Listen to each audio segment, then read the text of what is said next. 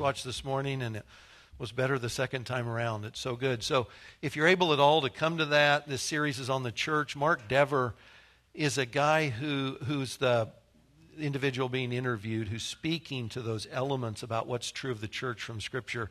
Super encouraging, and he is just a unique individual in his gift and his ability. He's very well educated, but he's super good at just communicating very clearly. So Uh, just strongly encourage you to come to that. Also wanted to tell you, uh, had a leaders meeting Saturday, yesterday, and one of the things we talked about was messages, messages here. Um, when you, uh, I didn't start my timer. That's a danger for you. So let me start before I forget. Uh, when you speak, if you're teaching God's word, there's sort of one thing that you know, that you depend on, that you can rely on, and that's that God will use His Word. Uh, God will use His Word. Isaiah says, you know, it never comes back void. It's like rain on the ground, Hebrews says. God will use, use His Word. But when you're teaching, you have no idea what that looks like. Do you know what I mean? Everybody's coming. They've got, they're coming from a different place. Some are encouraged. Some are discouraged. Some are well-informed. Some are less well-informed. And so you you speak, you teach out of Scripture, but you don't know what its impact is going to be like. Uh, one of the one of the challenges, uh, and this is where I'm going with this, uh, when you come in on a Sunday morning, no matter who's teaching or what that looks like, uh, we don't want to be overwhelmed because we heard something we didn't understand. So when you come, if you can tell yourself this, whatever was taught, whatever I listened to, if I take one actionable point away, that's success. So don't worry about what you don't understand. Don't worry about a word you heard or or uh, you felt like a bunch of it went over your head. Just ask God, what do you want me to hear this morning? So if that's all you take away, that's fine. A couple of examples of this. Um, when I was a young guy, I looked up to one of my neighbors. His, his name was uh, Marion, uh, I was going to say Schroll, my old uh, captain at the fire department. What was my, what was Marion's last name? Carver. Marion Carver, a very dear friend of mine. You are looking at a guy who's approaching seventy, so... Marion Carver. So uh, Marion played basketball at Hayden High School, and that was my dream, was to be a Hayden Wildcat and, and play basketball for Hayden. When I played with Marion in the summers, he's about three years older than me, he never called me Mike. It was always Halpin. It wasn't really derogatory, but he'd say, Halpin, don't do that fake. Nobody's going to go for that. He, so he'd give me corrections all the time. This is what he said, I've never forgotten. He said, always play with people better than you. He said, if you don't, you won't improve. So, so play up. Play with people that will challenge you because you'll learn. You'll become a better basketball player. For years, I took, uh, had a subscription to National Review, William Buckley's political journal. And guys, honestly, um, I, I loved lots of things about William Buckley. He was such a character. And there, there are lots of good writing, of course. But when I would read that political journal, um, part of what I loved was I had to have a dictionary with me because Buckley and others who wrote in it, they were using words I'd never heard. Well, that didn't put me off. I was going to learn because I was reading people smarter than me, and they had a vocabulary better than my vocabulary. And I would, and seriously, on this journal, some of those articles I understood, and some of them on international business and economics were straight over my head. But I still got it because there was so much I could learn, and it called me up. You know what I mean? It, it required something of me. So when we're coming on Sunday morning, don't worry if you go away saying, I, I don't think I understood this concept or that, or I got lost someplace in the middle. What did you hear that you go away thinking, that's what God wants me to think about? That's what that's what we want to take away. And I have no idea on a given Sunday what that will be for any of you, right? I have no idea.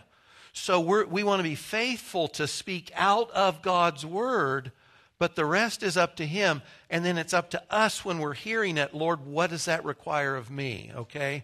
So we want to be called up. Lord, what, you, what are you saying to your servant today? What does that require of me? Okay, that's all free. Now let's, let's get to the paid version. So we're going to be looking at Psalm forty-seven this morning, and I want to prep just where the psalm is going to take us. Uh, Webster's identifies, defines the word praise this way.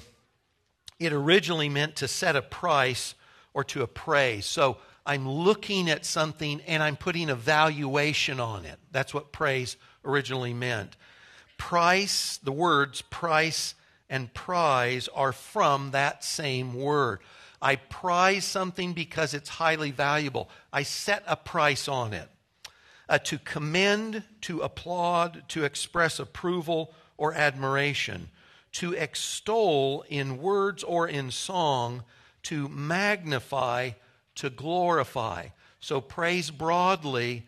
We're thinking about what's the value of a thing or a person. What, what estimation do I put on them? What's, and then, of course, what's the implication of that? Praise can be sung, spoken, written. We could praise lots of things. We can praise our children when they obey. We can praise our pets when they obey. Do you guys ever train dogs? It's like, good, good, good, because you want to reproduce that behavior. So we can praise lots of diff- different directions. The psalm this morning, of course, is going to orient us in praise towards God himself. Numerous words, numerous commands, numerous examples of praise directed to God are seen throughout the Bible. And to cue us just a little bit, here are some examples of what this looks like in the New Testament, not Psalm forty-seven where we're going, but in the letters written to the churches, this theme of praising God, and specifically, and thinking of corporate meetings on Sunday morning, not only praising God, which we could just say, praise God, but praising God through song, through singing. So listen to just a few of these examples. In Acts sixteen, and, and this is certainly a, a, a visual one, uh, after Paul and, and Silas are attacked, stripped, beaten, and thrown in jail. So they've been attacked, stripped, beaten, and thrown in jail. They're jailed and they're chained up that night. About midnight, Paul and Silas were praying. Now, we get that, right? They're praying. We're in a bad fix, Lord. What are you going to do about it? And then it says, and they were singing hymns to God, and the prisoners were listening to them. There, there was a praise meeting for them in prison. After that experience of abuse, they sat there that night, and they were singing praise to God, and the other prisoners were getting the benefit because that's what they were hearing. Uh, Romans fifteen, eight and nine says in part, Christ became a servant in order that the Gentiles, that's probably most if not all of us in this room, in order that the Gentiles might glorify God for his mercy, as it's written, therefore I will praise you among the Gentiles and sing to your name. Christ's work in part to bring praise to God the Father through people like us, Gentiles, declaring God's praise in song. First Corinthians fourteen, fifteen, we won't get into the theology that's presented here, but Paul said, I will, I will sing praise with my spirit, and I will sing praise with my mind, with understanding. I know what I'm declaring about God, and I know it to be true. Ephesians five, nineteen, addressing one another in psalms, hymns, and spiritual songs, singing and making melody to the Lord with your heart. There's a Colossians three sixteen that's right along the same line. Uh, James five thirteen, is anyone among you suffering? Let him pray. So my experience at the moment is I'm suffering. And James says, well, pray about that. Take that to the Lord in prayer. Is anyone cheerful? Let him sing praise. I'm cheerful. I have thanks to give to God. I'm going to do that through singing praise. And then this last, Revelation fifteen, three, it's looking to a future day. It says, these folks in heaven, this is in the courts of heaven, they sing the song of Moses, the servant of God, and the song of the Lamb, saying, great and amazing are your deeds, O Lord God the Almighty. Just and true are your ways, O King of the nations. There's this praise in song going on in heaven itself, still yet to come. So if you look around the world, there are many, many, many praiseworthy things, activities, people, you name it. But guys, we were made not only to be in a personal relationship with God, but you and I are hardwired to praise God. We're hardwired to praise God, and our life is called to be a life of praise to God. If we look at our life, if we assess and we say praise, and you could you could say this in different terms. You might say giving thanks to God, praise to God, worshiping God, taking my cues from God. If if your life isn't defined that way, you're not living the normal Christian life. That's what you're wired for. It's what you're made for. And if our eyes are open and our ears are open even a little bit to God and His goodness, praise is the fruit of knowing almost anything about God. Amen. If we're redeemed. Now, if you're not redeemed, that's another issue, and we'll talk about that here in a little bit. Uh, Alan Ross summarizes Psalm forty-seven. You can open your Bibles or your apps there. This way, all people and nations of the world are called to acclaim the sovereignty of the Lord, who has subdued all nations, given His people an inheritance, and has ascended on high where He reigns with absolute authority. So that's Psalm forty-seven in a nutshell. And we're going to read it this morning. I'm going to read through it. It's short, nine verses, and then we'll take up that apart, sort of the big themes. We'll look at those individually. Psalm forty-seven, the introduction there is to the choir master. This was written to be sung in the temple. And it, like the others, it says a psalm of or for the sons of Korah. So this is the psalmist's admonition to Israel in their day and to us in ours. Clap your hands, all peoples. Shout to God with loud songs of joy. For the Lord, the Most High, is to be feared, a great king over all the earth. He subdued peoples under us and nations under our feet. He chose our inheritance for us, the pride of Jacob, whom He loves. Selah, we would pause or we would consider that thought. Verse five, God has gone up with a shout, the Lord with the sound of a trumpet. Sing praises to God, sing praises. Sing praises to our King. Sing praises. For God is the King of all the earth. Sing praises with a psalm. God reigns over the nations. God sits on His holy throne. The princes of the peoples gather as the people of the God of Abraham. For the shields of the earth belong to God. He is highly exalted. So there's this, not only this call to praise, but guys, this is a little unique, not, not unique entirely in the Psalms, but unlike lots of the songs, this one is a call to the nations, not Israel, not Israel only. This is a call to the nations of the world to praise Israel's God. We're going to look at it this way. We'll go through in order the commands to praise God, the means of praise that this psalmist is bringing in view in Psalm forty-seven, the reasons for praise, and then very briefly as we wind down, the effects of praise. So commands to praise, verses one and two, and then verses seven and eight. So this song is a call for all people in all places through all time to praise and worship the Lord. Verse one, when it says, clap your hand, all peoples. This isn't just to Israel. This isn't a Jewish psalmist calling Israel to praise. This says everyone across the globe, everyone in all nations. And it's from, the psalmist has this call. He's a Jew among God's covenant people. And so he's issuing the call to the nations to praise as someone who's in that privileged position of proximity to God. But he's calling them into that same relationship.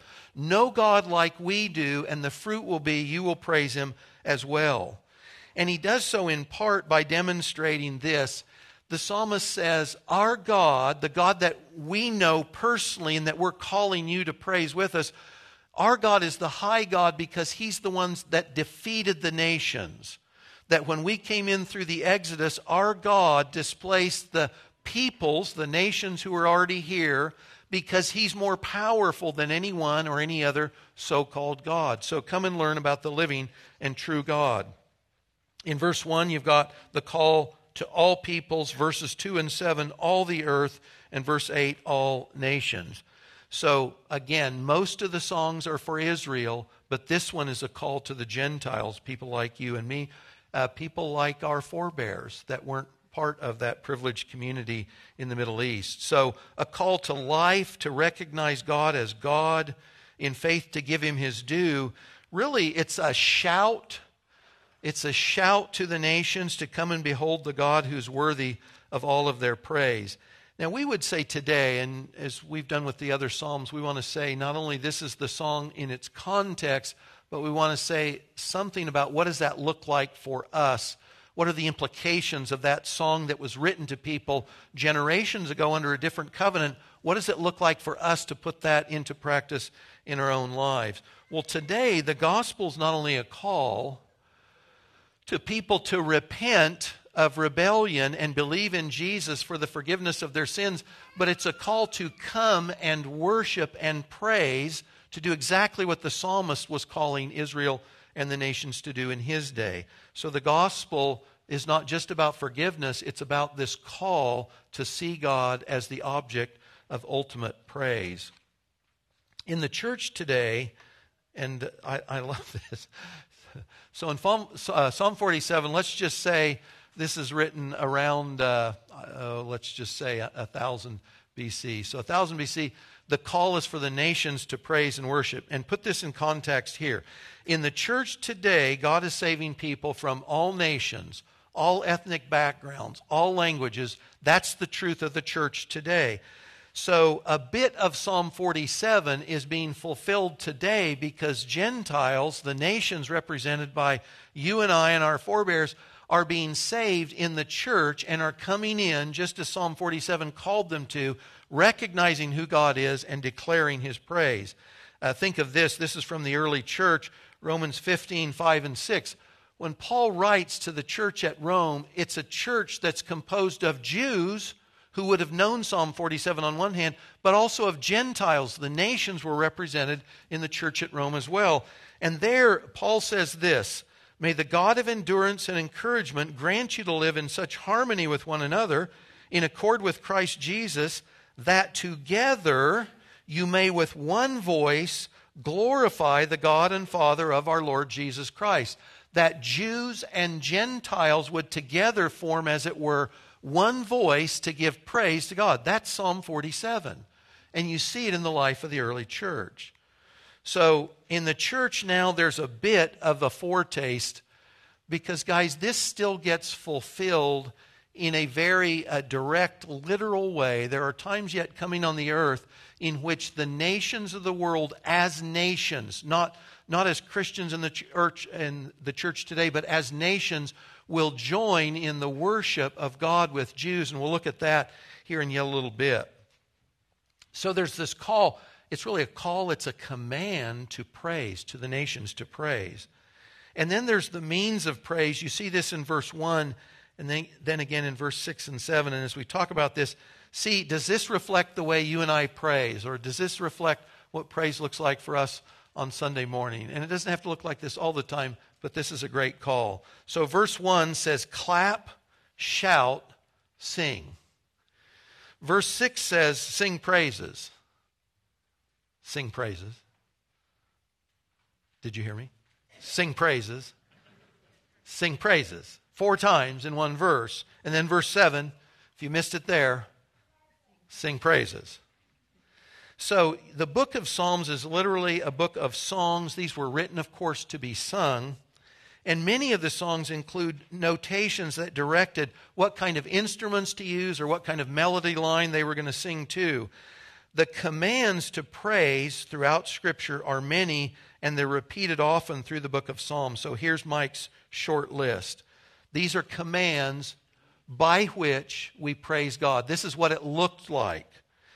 Clap, shout, sing, praise, give thanks, make a joyful noise, bow in worship, tell of God's goodness, tell of God's salvation, ascribe to the Lord glory, ascribe to the Lord praise, rejoice, be glad, exalt, make known, bless the Lord, use the lyre, various melodies, trumpets, horns, cymbals. You get the picture, yeah. So it's bringing all that you are and all that you have, and it's being given as praise to God. Now, Um, sometimes football games, I think there's a game on later today. Someone told me there's a football game on later today. Now, do you guys, there's a distinction to be made here, so I don't want, let's do apples to apples. if you're watching a football game that you're emotionally invested in, it's not hard for you to work up emotion, is it? Right? Your, your, your heart's on the floor when they lose the ball. You, you don't restrain yourself when the touchdown or they win the game at the end, right? The game, that, that game, we might say maybe it's a microcosm of life, but it's different because we know in three hours this game's going to be played and it's won or lost, and, and we're in it emotionally. Life's not like that broadly, certainly, and church isn't necessarily like that on Sunday morning, but but think of this. It is easy for us to get excited and not try and maintain our composure. Some of you are going to look really silly later today. And you're going to sound really silly later today. And you won't think anything about it. Be, because you're so caught up in what you're doing, what's before you. You are emotionally engaged. Well, that's really what the psalmist is calling us to. And guys, there's no object, there's no game. There's nothing else in life that is greater than us knowing Christ, and in knowing Him, knowing something about Him, being emotionally engaged with Him, this overflow of emotion should be a given. So that if we look at our life and, and it's spiritually deadpan, again, I would just tell you, we're missing something. That is not the normal Christian life. And I think lots of us have been deadened because our imaginations and our, our view of life, the things that are filling our minds, are not generally related to God and His things. It's a multitude of other things, and we lose that enthusiasm for God because He's not the focus of our life. Uh, this song is primarily about corporate worship with others in the temple, and the, the, the comparison of that for us would be a Sunday morning gathering, wouldn't it? It's the group together. So we could talk about private praise, but that's not this song. That's not what it's talking about. It's talking about corporate praise and worship. And when the church meets on Sunday mornings, we want to accomplish several things. So we want to take in God's Word. I want to come in and I want to hear what God has said through the Scriptures. We want to proclaim the gospel, that there's a message about a person, and He's the difference between your eternal future, what that looks like. We want to talk about Christ and the gospel. We want to bless and each other, uh, bless and encourage each other in fellowship. That's First Corinthians fourteen. That when we gather together, we're edified or we're built up. That's the interaction we not only have with the worship time or the message, but that's the way we impact each other. We encourage each other and to praise and worship God in Jesus' name and by the power of the Holy Spirit. Verse seven, sing praises with a psalm. Now this is interesting. Uh, the, the word that's translated in the E S V psalm there is, is maskil. Do you guys remember we've talked about maskil? So those earlier psalms in book two, and we said a maskil meant that this was a song of instruction. This was a song that was meant to give you wisdom. Well, that's the term used here. Sing praises with wisdom. Sing praises with thoughtfulness. So the thought would be for us to, in fact, I love the New English Bible translation says, uh, praise or sing to God with all your, now catch this, art, not heart, with all your art. The thought is this, that when you're coming to praise God, it's not this haphazard thing, it's not thoughtless, but that I am, I'm coming thoughtfully.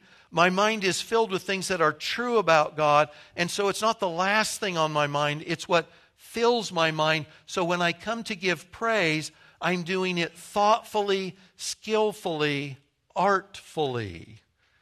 Now, um, we we are blessed. Let me let me tell you a little bit about what this looks like for me on Sunday mornings. We're blessed with uh, Sean and Bill and Josiah, the guys that are leading us in worship on Sunday morning. They don't start Sunday morning when they show up here for worship. So they get the message, they get the text at least that's going to be taught sometime before that, usually a week earlier. So when they put the songs together, they're, they're attempting to do what Psalm forty-seven says, which is make this um, an art form not in, in pretension, but in thoughtfulness, that we're giving God our very best. So when they're putting songs together, they're trying to put songs together that meld well with one another, but also that complement the message. And they do a great job week after week. That they're doing what Psalm forty-seven talks about.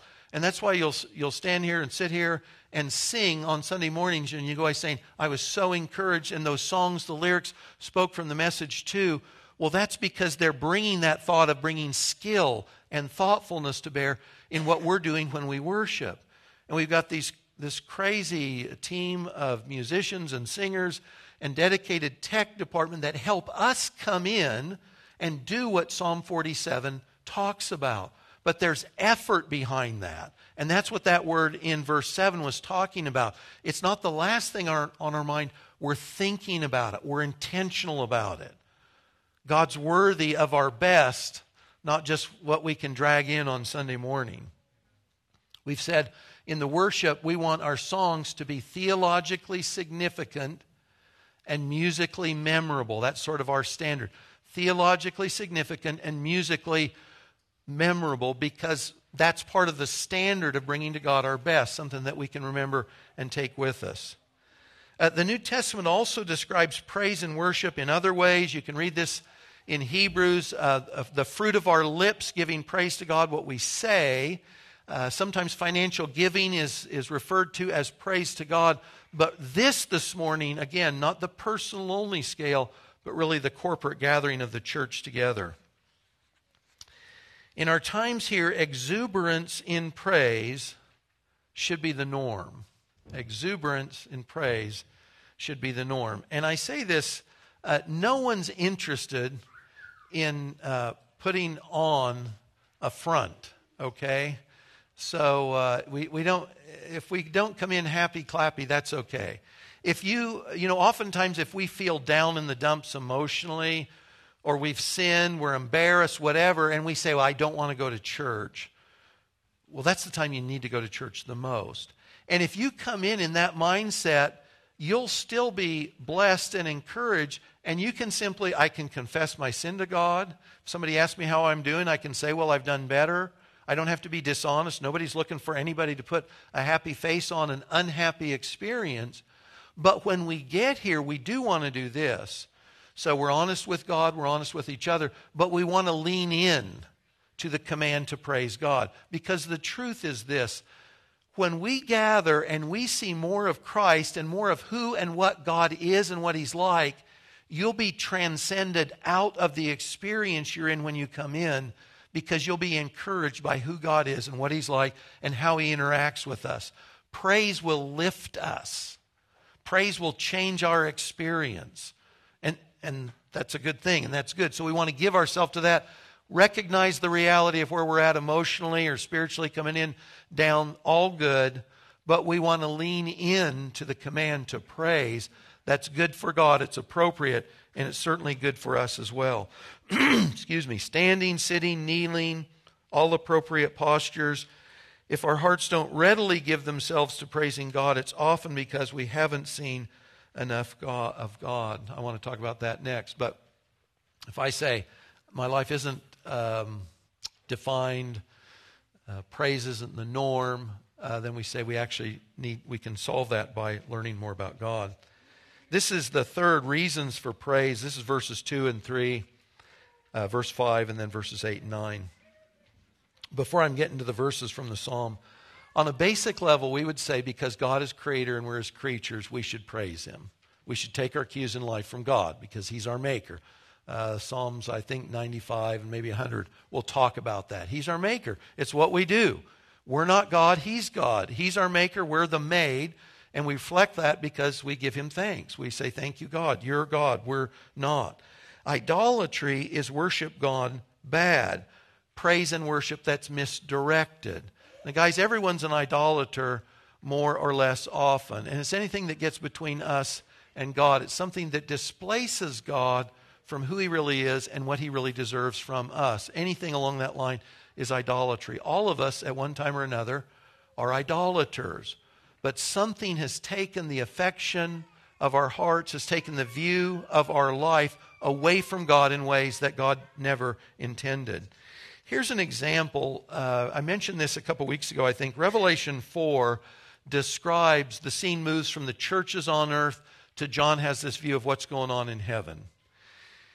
And he sees a throne, and he sort of describes in, in very enigmatic terms, he describes the, the vision of, of the one that's sitting on the throne. But there around the throne, there are these four, he says they're living creatures, and they've got wings, but this is the thing that defines them. They've got eyes. They got a lot of eyes. It says they're covered with eyes in front and behind and inside, within. So eyes are, are vision, eyes are knowledge, eyes are the ability to take in reality. And so when these four living creatures around the throne, that and what they've been gifted with is this unique ability to see God as He is, they're comprised of eyes. What do they do? They just keep saying, holy, holy, holy. Amen. They see God as He is. And all they can do is praise. Some people think heaven's going to be boring. not, not, not the case. I, talk, I was on a house job one time years ago. There was an old painter. You know, you'd always like to engage these guys where he at spiritually. This old painter, we're talking. And he told me he liked to watch somebody back in the day. Uh, I don't know, Jimmy somebody. Anyway, I said, well, you know, where are you going? What's your view, you know, of heaven? Where are you going? And uh, what do you think of heaven? he, he said he didn't think he wanted to go to heaven. He never liked organ music. True story. So his view of heaven is organ music, and I never really cared for organ music, Rick. I, I don't know. So, but these living creatures, this is what heaven's like. So when you and I get there, we see God as He is. And guys, at that point, our constitution has been changed. We're shed of these mortal bodies that can't take in God. You know, through Scripture, when mere mortals look at God, you know what happens to them? They fall out. They fall down. They can't stay conscious in God's presence. But with immortal bodies like Christ, you and I will be able to see God as He is. And the response will be not boredom and organ music. It'll be wow, wow, wow, holy, holy, holy. We will praise. Well, that's what we want to start entering into now. That's the future. That's coming. We'll see that yet. And the four living creatures just remind us of that. We have a window that opens on the west, and uh, I never get tired of the sunsets, the sunsets between the trees over the little cemetery that's in our neighborhood. And guys, it's lo- you know, if it's not cloudy, every time I see it, I still stop and just say, wow, that is so pretty. Or every night I go out and look at the stars. You know, the stars never get old to me. I had my binoculars out last night. The glories that God's put in the heaven, they never gets old. So for you and I, the thing is, if we say we're not motivated to a life of praise and worship, it's because we don't know enough about God. We haven't seen enough of Him. Because for the redeemed, to see God ends up in praising God. You won't be able to help it. That's the thing. Uh, verse two says, for the Lord, the Most High, is to be feared, a great king over all the earth. So two points here. Yahweh is the Most High. There's no other God that can compete with God, with Yahweh, with Elohim, with the, the one who's from eternity past to eternity future. There's no competition. So the psalmist is saying, guys, uh, this isn't your little demigod. This is God Most High I'm talking about. And God Most High is to be feared. He's like a great king that doesn't reign over one little nation or one city state. He reigns over all the earth. That's who Israel's calling the nations to worship. So think of this. In contrast to the nations, there's a story, I believe it's in Judges. One of the enemies, they battle Israel and they lose. And so the enemy's thinking is this, you know what? Their God, He's a God of, I may get this backwards, so you check it out later. Uh, they say to themselves, well, their God, He's a God of mountains. So we'll come in and we'll gauge them next time in the battle. We'll be in the valley because a God of the mountains, He can't be the God of the valley too. That, that's the way the pagans thought. Or this God, He rules over this area. And guys, there are, by the way, spiritual entities, demonic principalities and powers that have influence over nations and over geographic areas. Daniel talks very specifically about that. But their view of God was, these are little gods, and they're limited gods in where they are. And the Jews are saying, you don't get it. He is the most high God. He's over everything you would call God. And because that's the case, he is to be feared. He is to be feared. He's awesome. The wisdom literature in the Old Testament affirms this. You got it in Job twenty-eight twenty-eight on your study sheet. It's repeated Psalm one eleven ten, Proverbs nine ten. It's repeated over and over. And it says this, the fear of the Lord is the beginning of wisdom. The fear of the Lord is the beginning of knowledge. If we don't start life with the fear of the Lord, because he's the most high God, and friends, because your life now and your eternity is in God's hand to do with as he sees fit. And if you don't recognize that and fear him appropriately, you are not comported to reality. So this call to praise, to recognize Israel's God is most high, and as most high, we should bring fear and awe into his presence and our praise. It's to God that every person will give account, Hebrews nine and Revelation twenty. Jesus said this, Matthew ten, Luke twelve, don't fear those who can only kill your body. We say, man, that's severe. Don't fear those who can only imprison you, beat you, kill your body. But Jesus says, but fear him who can not only kill your body, but cast your soul into hell. And then he says in Luke's gospel for exclamation, yes, fear him. Fear him. So even for the redeemed, now this is the thing, for the redeemed, I know, Larry prayed earlier, I know that my sins are forgiven. And I know that I have access to God Most High with nothing between God and me except my sin or confession, right? So is God still fearful and awesome? And I say, absolutely. But you know, like a, a small child to a, a big muscular father, on one hand, the child might say, I really respect my dad. I don't want to get on his wrong side. On the other hand, he says, but he's really my dad, and in any kind of trouble, I run into his arms. Well, that's true for the redeemed. Do we still revere, have awe, and fear towards God? Absolutely. But does that fear, that awesome element of God and our knowledge of that, does it send us away? Well, we say, absolutely not. We, re, we see him as he is, but we're redeemed and he's our Father, so it doesn't drive us away. It helps us worship him for who he is and what he's truly like. Uh, verse three says this, Uh, Israel speaking here, he subdued, God subdued peoples under us and nations under our feet. If you remember earlier at Psalm forty-four, the psalmist said, hey, Lord, we get it, that we didn't destroy the nations that we dispossessed. That, that really, that was you. That you used our armies and we fought battles, but we understand that it was really you that won those battles for us. And Spurgeon says this of this verse. He says, omnipotence, which is terrible, in order to crush, God has all power. His power, his omnipotence is terrible to crush. Think of the nations defeated before Israel's armies. But that same omnipotence is almighty to protect. So here's the psalmist saying God's power is in us and through us to defeat every enemy. That's the, that's the upside of the power. And he protects us, but if you're opposed to him, God's power is something to be afraid of. We want to be on God's side. The nations are called to praise because God rules over them too. Christians can praise and rejoice because Jesus has overcome our greatest adversary, sin, death, and Satan. You know, for the Jews living in the land, everything was about long life in the land of promise, in that covenant relationship they had with God.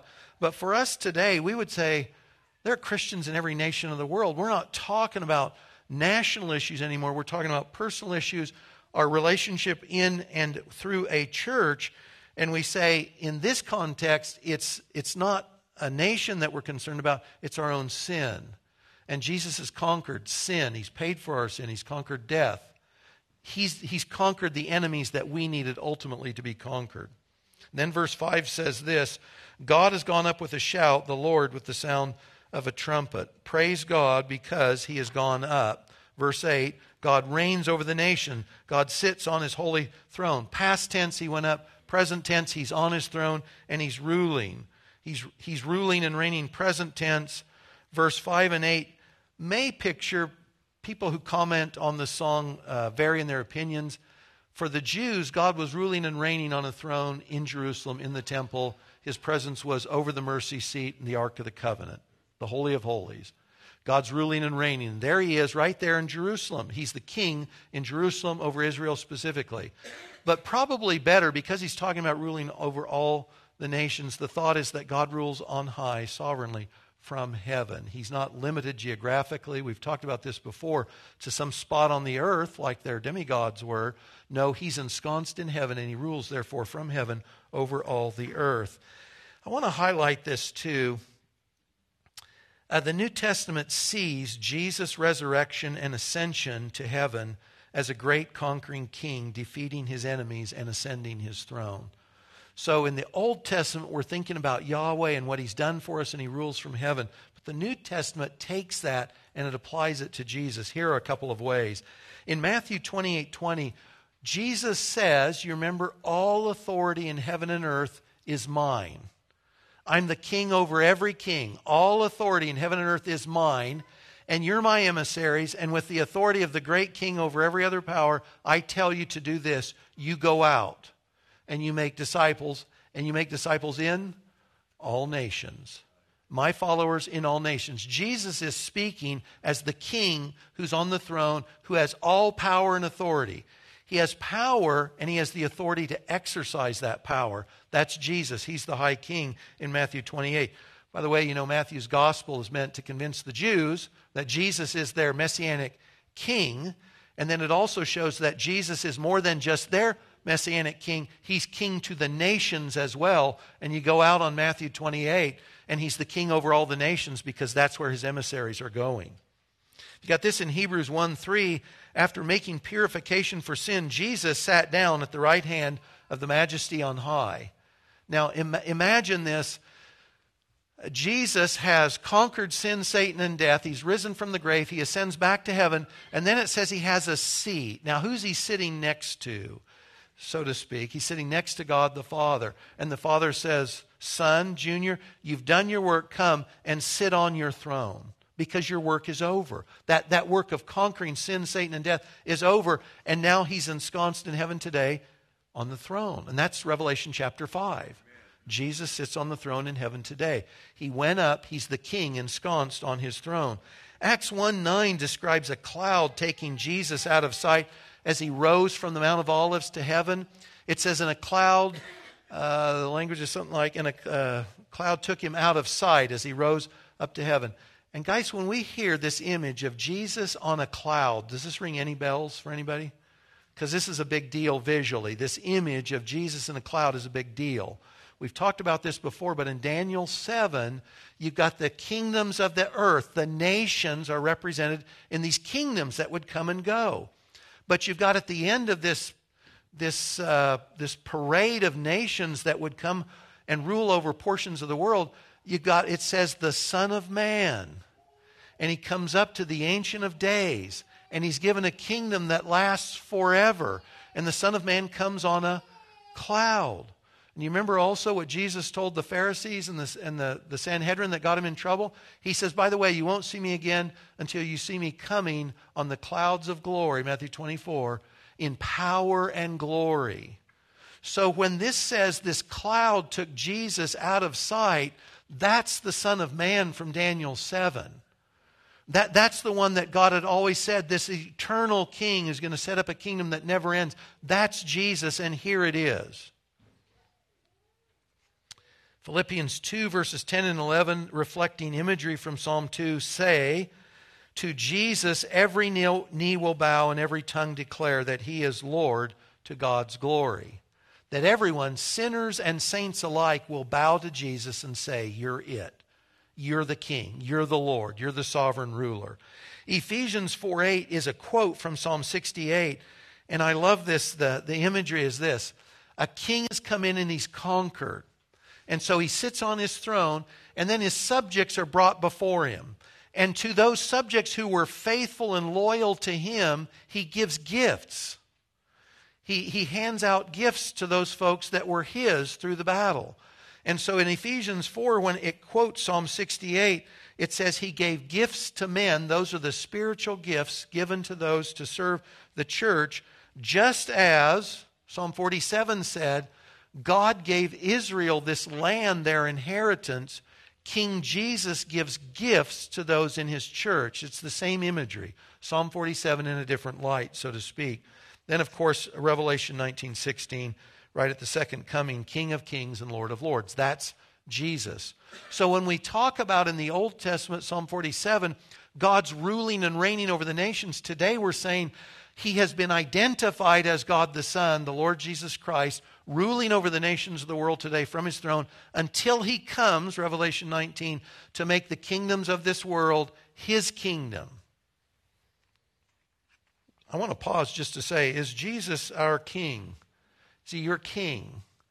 So one thing is, is Jesus my Savior? Do I know that my sins are forgiven because I've trusted Christ to save me? He's the good shepherd, and he gives us life, and he leads us all the way home. Is that true for you? And do you know it? Because if you don't, you need to. Jesus saves us, and he saves us, Hebrews says, to the uttermost. Nothing can separate me from the love of God that's been given to me in Christ Jesus. Is that true for us? And if it is true, could our life be described as a king's loyal, faithful servant living life to honor and please the king? Would that be us? It's supposed to be. Is that us? Is Jesus our Savior critical? Trust in Christ and be saved.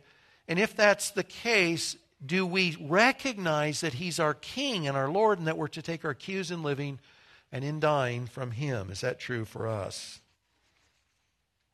Verse nine, the princes of the peoples gather as the people of the God of Abraham. And that speaks of a fulfillment. This is Genesis twelve three. It's just one of the most important verses in all the Bible because of its repercussions down through the ages. But God told Abraham, through your seed, all nations of the earth will be blessed. Well, we're told in Scripture that ultimately that means the seed of Abraham is Jesus, the ultimate seed. And he's the one, through Jesus, all nations of the earth are blessed. Uh, for Christians in the age of the church, we're told, this is Galatians three. I'll just pass on this briefly. Galatians three, that if you're a believer in Jesus Christ, you are a spiritual descendant of Abraham. That verse in Genesis that says the nations will be blessed, that's true of you as a descendant of Abraham spiritually, because you have his that same faith Abraham had in God Most High. That's true of us today. But I want to mention, and winding down, that in the future, Scripture talks about this day. Um, I talked to your dad about this. These are verses that um, they get no play. I don't know why. In the millennial kingdom, Psalm forty-seven is going to be fulfilled.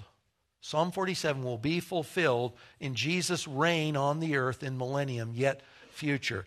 And listen to this. This is Zechariah fourteen sixteen. In the millennial reign of Jesus, the nations will go up to Jerusalem to worship the Lord at the Feast of Booths. So the Feast of Booths, the Gentiles are going to go join the Jews in Jerusalem to worship God, Jesus, present at the Feast of Booths. But listen to this one, and I'll read it. Um, it's a passage you probably don't remember, even if you've read through Isaiah multiple times. This is Isaiah nineteen, nineteen through twenty-five. So this future day in the millennium. Now, if you look historically, who were some of uh, Israel's key enemies? Because this text mentions two of them. So the Assyrians devastated Israel. Think of Nineveh and the Assyrians. And Egypt, right? But listen to what God says is going to happen to these nations in the future. The Egyptians will know the Lord. They'll have a relationship with God in that day, and they'll worship with sacrifice and offering, and they'll make vows to the Lord and perform them. And the Lord will strike Egypt, striking and healing. And they will return to the Lord, and he will listen to their pleas for mercy and heal them. This is Egypt, the nations. In that day, there will be a highway from Egypt to Assyria. Think of northern Iraq primarily today. And Assyria will come into Egypt, and Egypt to Assyria, and the Egyptians will worship with the Assyrians. In that day, Israel, Israel will be the third with Egypt and Assyria, a blessing in the midst of the earth, whom the Lord of hosts has blessed, saying, Blessed be Egypt, my people, and Assyria, the work of my hands. Friends, that's language that God applies elsewhere all the time to Israel only. And Israel, my inheritance. There's a day coming when the call of Psalm forty-seven is going to be literally fulfilled as the nations of the earth gather to worship in Jerusalem, King Jesus present, and the kingdoms of the world have become the kingdoms of Christ. That's yet to occur, but it will. Revelation seven, I'll just mention, has this uh, multitude that comes out of the Great Tribulation, and they are together. They're from all the nations of the earth, and they're worshiping God together. Uh, real, real briefly, the effect of praise uh, is good for us. So does God need your praise? He doesn't need it. He is entirely self-sufficient. God is not more or less if you praise him. You are more or less for praising God. God is pleased by our praise because it's appropriate, but he's not made greater or lesser. He's not disappointed. He can be pleased, but God's not affected somehow, and he's changed because we praised him. But we are. We need praise. God isn't diminished for its lack, but we are. In praising God, I hope you find this true, by the way, on Sunday mornings here. We're liberated from ourselves and we're raised up in joy-filled adoration. Do you guys, do you guys get that on Sunday mornings? This sense of, uh, I've heard from God clearly. I feel drawn into God's presence because we're praising him. That should be normal. We are at our best when we're experiencing life in all its fullness, when we see God as he is and we give him his due. Praise alters our state of mind. By the way, if you sometimes if I wake up uh, early and I'm having trouble focusing or waking up, uh, I will just listen to praise or worship music because it changes my outlook. It calls me up. It's a good thing to do. Or if you're just you feel depressed, the truth being sung about God pulls me in. So praise is us at our best. We want to exemplify the call of Psalm forty-seven, that praise should be normal for us, and praise really is us at our best. Well, if you would stand, I want to close by singing, uh, excuse me, by reading together. This is from Matthew six, then we'll sing. This is called the Lord's Prayer, but the reason I want to close with this is this prayer, people don't often think about this necessarily, but this prayer is that God's kingdom comes. That Jesus' kingdom on the earth comes, that Jesus' rule on the earth becomes the norm, not a future expectation, but a present reality. So let's read that together. Our Father in heaven, hallowed be your name. Your kingdom come, your will be done on earth as it is in heaven. Give us this day our daily bread, and forgive us our debts as we also have forgiven our debtors. And lead us not into temptation, but deliver us from evil.